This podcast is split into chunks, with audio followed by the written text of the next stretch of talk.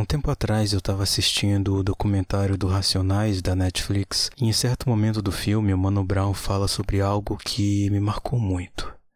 Ele basicamente fala sobre como ele conjurou magia.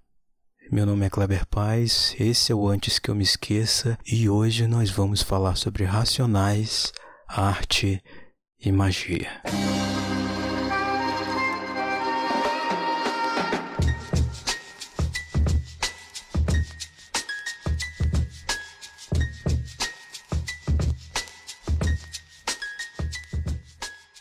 Documentário do Racionais é dividido através dos álbuns do grupo.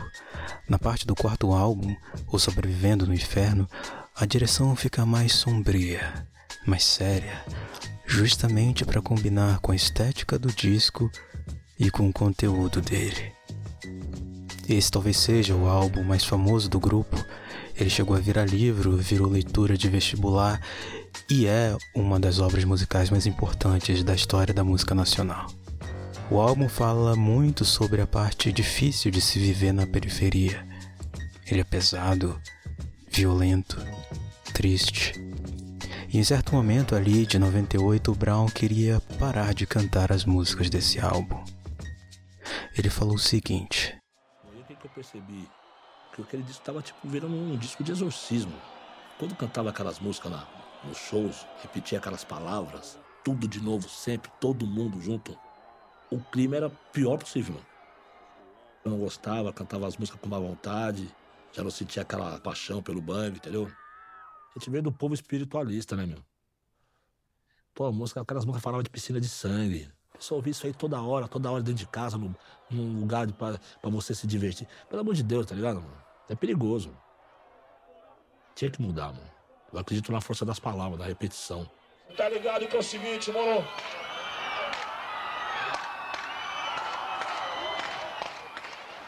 Quando eu comecei a ver cara morto na porta da festa com a minha camisa, do Racionais, comecei a repensar. Quando jogaram aquele cara morto no meu pé em Bauru, ali eu já, eu já tava repensando outras coisas. Eu comecei a perceber até onde eu tô sendo, tô sendo útil pra porra nenhuma.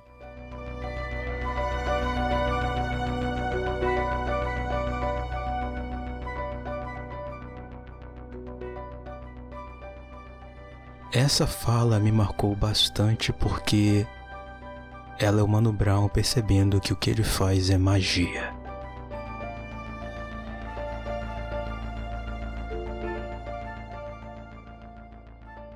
Antes de falar sobre magia e arte, é preciso esclarecer algumas coisas. Estamos analisando as coisas aqui do ponto de vista filosófico, artístico, e não de um ponto de vista psicológico ou neurológico.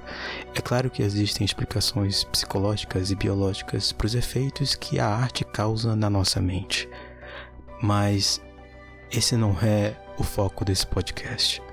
O que vamos ver aqui é a visão do mundo através da magia, através da arte, e para isso você precisa abrir um pouco a sua mente para além de uma análise mais positivista. De qualquer forma, você não tem como fugir. a ficção é algo real. Nosso mundo está repleto de ficções que modificam a realidade. O dinheiro, por exemplo. O dinheiro só tem valor porque todo mundo concorda que ele tem valor. Ou seja, o valor do dinheiro só existe enquanto as pessoas acreditarem que ele tem valor. Títulos como título de juiz, delegado, prefeito, presidente são só ficções, nomes que inventamos para dar um poder específico para uma pessoa. Um presidente tem o poder de presidente por conta de todos os sistemas simbólicos que dão esse poder para ele. Eleição, sistema político, constituição, Todas essas coisas só possuem poder porque nós acreditamos nisso. A magia cerca o nosso mundo de diversas formas, e uma das mais poderosas é a arte.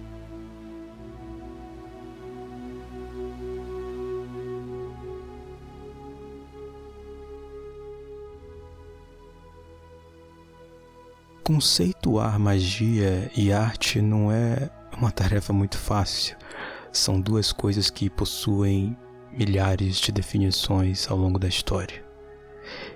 E eu escolhi falar das duas no mesmo episódio. Porque sim. Se você quiser se aprofundar na questão da magia, eu indico o podcast que serviu muito de referência para esse episódio, que é o Magicando da galera do Mundo Freak.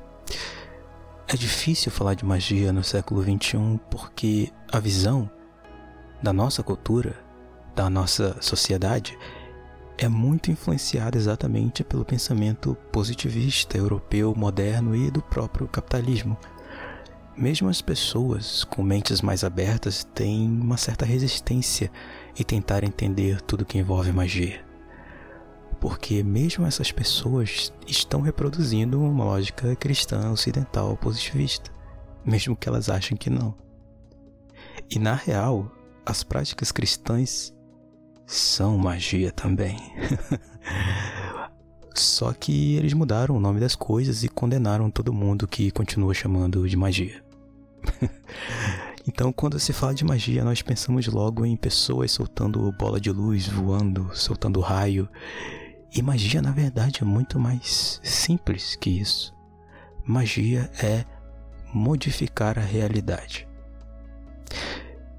E você deve estar pensando, ah, mas se eu estudar farmácia e misturar substâncias diferentes até criar um remédio novo, eu também estou modificando a realidade. Se eu plantar uma árvore, eu também estou modificando a realidade, ou construir um prédio. Sim, exatamente, mas quem é que disse que essas coisas não são magia? é exatamente disso que eu tô falando, sabe? A nossa visão do mundo é muito triste. Nós olhamos para essas coisas e só enxergamos uma série de passos e resultados. O escritor Terry Pratchett tem uma fala sobre isso. Ele diz o seguinte: Algo não deixa de ser magia só porque você entende como funciona. E é exatamente isso. Não é porque sabemos todas as propriedades químicas e físicas de algo que o ato de criar algo novo usando esse conhecimento deixa de ser mágico. A filósofa Isabel Stengers fala sobre como nós precisamos voltar a nos maravilhar com a realidade, olhar para o mundo, para a natureza, para as coisas, para as pessoas e nos surpreender. Deixar esse cinismo de lado, sabe? Essa visão fria de não achar nada demais só porque nós entendemos como as coisas funcionam. Olhar para o mundo através da magia é isso, é deixar-se maravilhar pelas coisas. E uma das formas da magia de modificar a realidade é através de símbolos. E modificar a realidade através de símbolos é exatamente o que a arte faz. O Alan Moore, o escritor de Watchmen, V de Vingança e outros clássicos dos quadrinhos, além de escritor, também é mago. Sim, um mago de verdade. E ele tem uma fala exatamente sobre a relação da arte com a magia. Ele diz o seguinte: abre aspas. Se você pegar as primeiras descrições do que é magia, magia é geralmente referenciada como a arte. E eu acredito que isso seja literal. Eu acredito que a magia é arte. E essa arte, não importa se seja literatura, música, escultura ou qualquer outra forma, é literalmente magia. A arte, assim como a magia, é a manipulação de símbolos, palavras ou imagens com o objetivo de criar mudanças na consciência. Um grimório, um livro de magia, é só um jeito chique de falar gramática. Conjurar um feitiço é simplesmente falar, manipular palavras para modificar a consciência das pessoas. E eu acredito que é por isso que artistas ou escritores são a coisa mais próxima no mundo contemporâneo de um xamã. Fecha aspas. Pensa bem nessa fala do Alan Moore. Você com certeza já viu algum filme, livro ou música que te fez chorar. Um filme de terror que te deixou com medo de verdade, ansioso, aflito. Todas essas obras estão modificando algo na realidade. Você. Elas estão criando um efeito no mundo real. Todas elas são uma série de palavras, imagens e símbolos manipulados de uma forma específica para gerar um efeito específico. todas essas obras de arte são magia. Elas dão forma ao que não tem forma, conectam o material e o imaterial.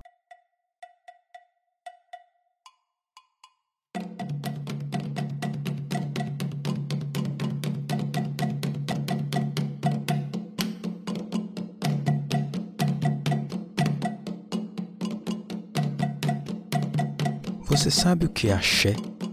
Provavelmente você respondeu algo relacionado com a Ivete Sangalo ou chiclete com banana e tem a ver, mas não é exatamente sobre isso que eu tô falando. O axé, para diversas culturas africanas, é a força que move o universo. É o poder de realização que permite as coisas acontecerem e existirem. O candomblé é uma das religiões que acredita no axé e tem ele como seu elemento fundamental. Para entrar em contato com o divino é preciso acessar o axé. Mas a pergunta importante é: como se faz isso? E a resposta é: com música. Para o candomblé e outras religiões de matriz africanas, o som é o condutor do axé. É através dele que o axé se manifesta no nosso plano.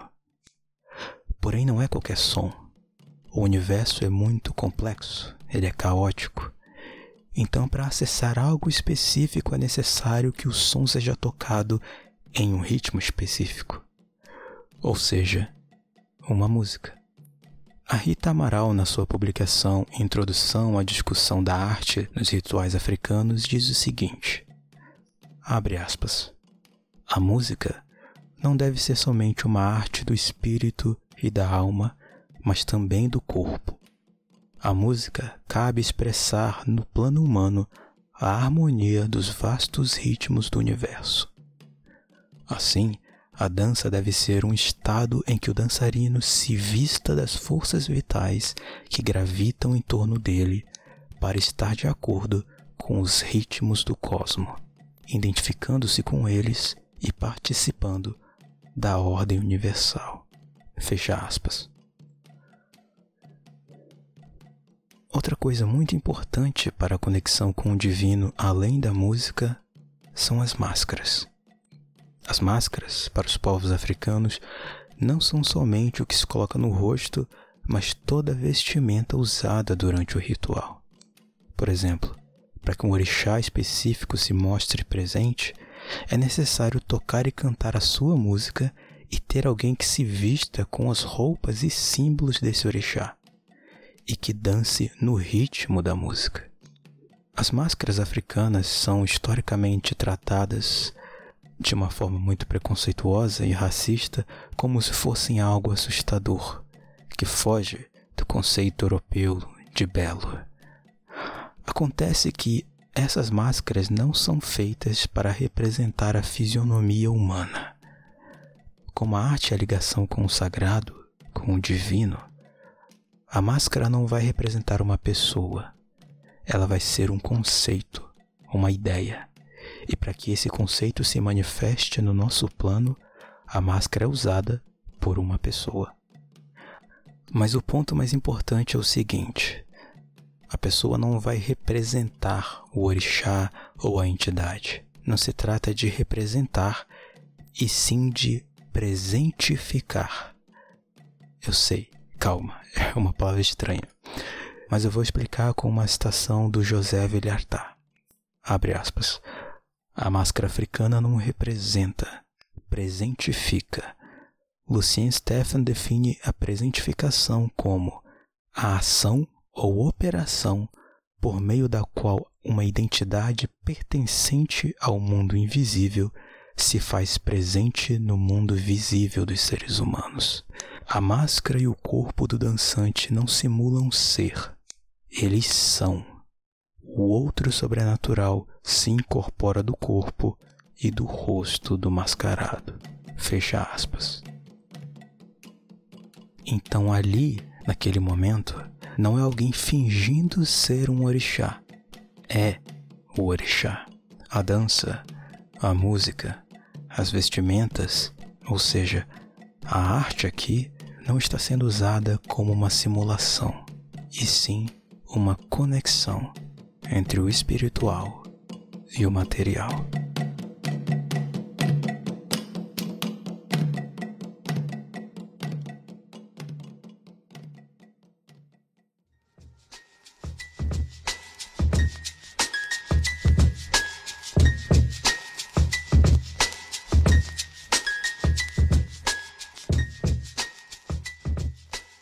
Mano Brown nasceu numa família que era do candomblé.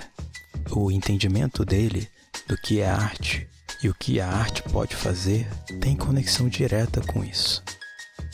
Quando ele diz que as palavras têm poder, é exatamente disso que ele está falando. Então, no entendimento do Brown, o sobrevivendo no inferno, assim como as máscaras africanas, presentificava na realidade, através dele, e de todo mundo que cantava o conteúdo das músicas. O Brown sentiu então que quando cantava as letras naquele momento, acabava por materializar algo perigoso. É importante entender que não é que o sobrevivendo no inferno não deveria existir, ou que a existência dele seja algo negativo. Muito pelo contrário. Sobrevivendo no Inferno é uma das obras mais importantes da música nacional. Ele é o contato com uma realidade que a elite brasileira quer fingir que não existe, ao mesmo tempo que quer conservar. Ele é a afirmação da periferia e das pessoas negras quanto parte daquela cidade, assentando a sua existência na realidade e denunciando os problemas dela e mesmo com a elite burguesa fazendo de tudo para esconder que são eles os responsáveis por esses problemas, o álbum vai lá e mostra para todo mundo a verdade. Ele presentifica a realidade da periferia. A questão, na verdade, é sobre tempo e lugar. Assim como você acender um fósforo no meio de uma chuva vai ter pouco efeito, e acender perto de uma bomba de gasolina vai ser muito perigoso, o efeito de uma obra vai ser diferente dependendo do tempo e do lugar. As pessoas ali estavam com raiva, mas naquele momento elas não sabiam como direcionar essa raiva, o que fazer com ela. Depois que o Mano Brown percebeu que o álbum estava alterando a realidade de uma forma diferente do que ele esperava, e mais do que isso, percebeu que a arte dele tinha impacto na realidade, ele resolveu dar uma pausa. O Racionais passou um tempo sem fazer show, de gravar, e nesse tempo eles falaram que voltaram a se aproximar das pessoas. Voltaram a ter contato com a periferia, com a realidade. As músicas dos Racionais só existem porque eles nasceram onde nasceram conheceram as pessoas que eles conheceram. A música deles só existe porque a periferia existe. O Brown conseguiu com essa música melhorar a vida dele, mas ele percebeu que ela não estava melhorando a vida de quem continuava lá na periferia. Esse foi o problema. Ele queria criar algo que mostrasse isso, que denunciasse os problemas que os negros e negras da periferia enfrentam e que mostrasse que o culpado é o sistema mas sem tirar a vontade de viver de quem ainda está sofrendo nessa realidade. Pelo contrário, ele queria dar força para essas pessoas. Isso é entender que a sua arte é magia e que ela é coletiva.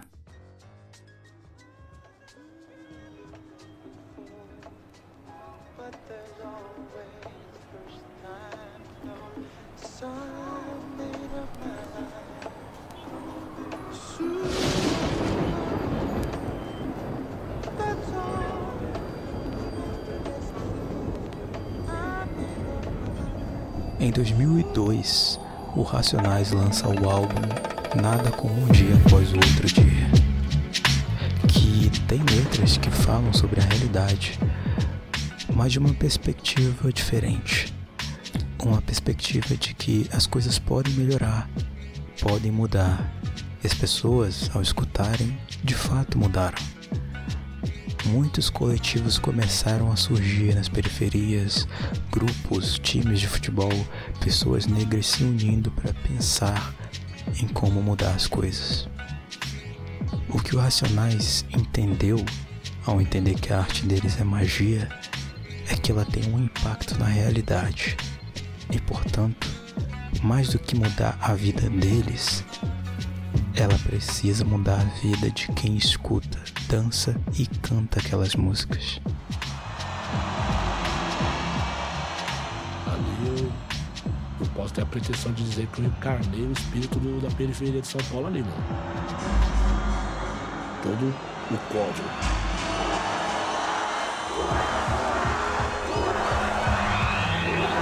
Eu sou guerreiro no rap, sempre alta voltagem. Um por um, Deus por nós, tô aqui de passagem Vida louca, que eu não tenho dor pra vítima Justiça e liberdade, a causa é legítima Meu rap faz o cântico dos louquitos românticos. Vou por um sorriso de criança onde for.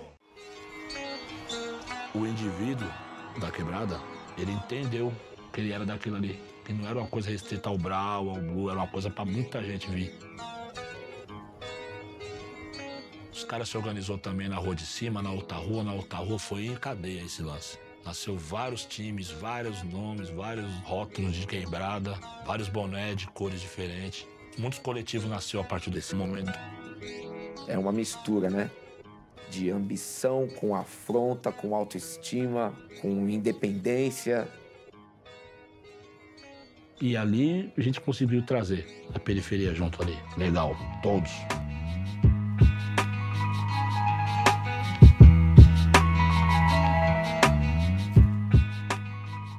Eu gosto muito dessa fala do Brown porque é exatamente isso. Ele fez uma jornada de não apenas se conhecer, mas conhecer a realidade. Ele voltou a ter contato com o espírito da periferia e então materializou esse espírito em forma de música. Isso é espiritualidade. Isso é ter uma relação espiritual com o mundo. Isso é fazer magia. A arte africana é vista pelo Ocidente, principalmente pela Europa e os Estados Unidos, como algo inferior. Uma arte que não é digna de se estar em um museu ou um livro de história da arte. E quando aparece, é descrita como algo primitivo e sem valor artístico. Isso se reflete no rap, no funk, na arte negra moderna. É óbvio que o principal motivo dessa visão é o racismo e o colonialismo. Mas tem um detalhe a mais. A doutora Luzia Gomes Ferreira, na sua publicação As Máscaras Africanas e Suas Múltiplas Faces, explica o seguinte: abre aspas. A arte africana possui características que lhes são peculiares. A obra aparece como um bem coletivo, útil e sagrado, no qual está inserido no cotidiano das pessoas que a produz. O belo deve ser apreciado por todos e não por um grupo seleto, como acontece na sociedade ocidental. A arte ocidental é uma criação individual em que o artista tem que expressar toda a sua individualidade para se destacar dos demais.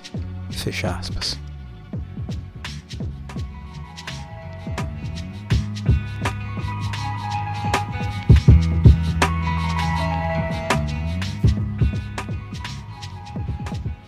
Mano Brown e os Racionais entenderam que arte é magia, que ela modifica a realidade.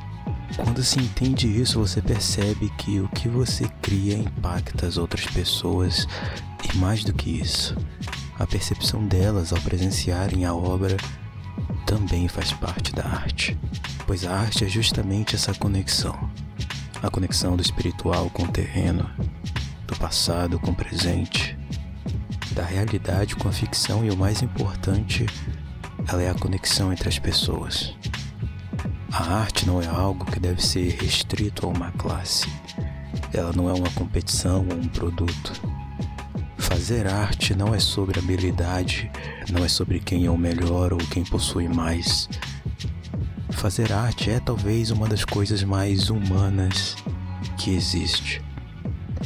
É a interação máxima que nós temos com o mundo à nossa volta, com a realidade, com as pessoas.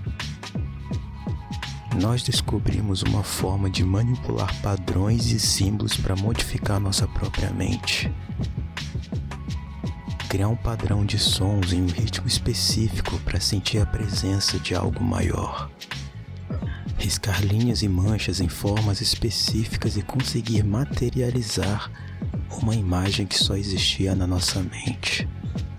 Ou juntar palavras em uma ordem que, quando lidas, criam emoções. No momento em que descobrimos a arte, nós descobrimos como fazer magia.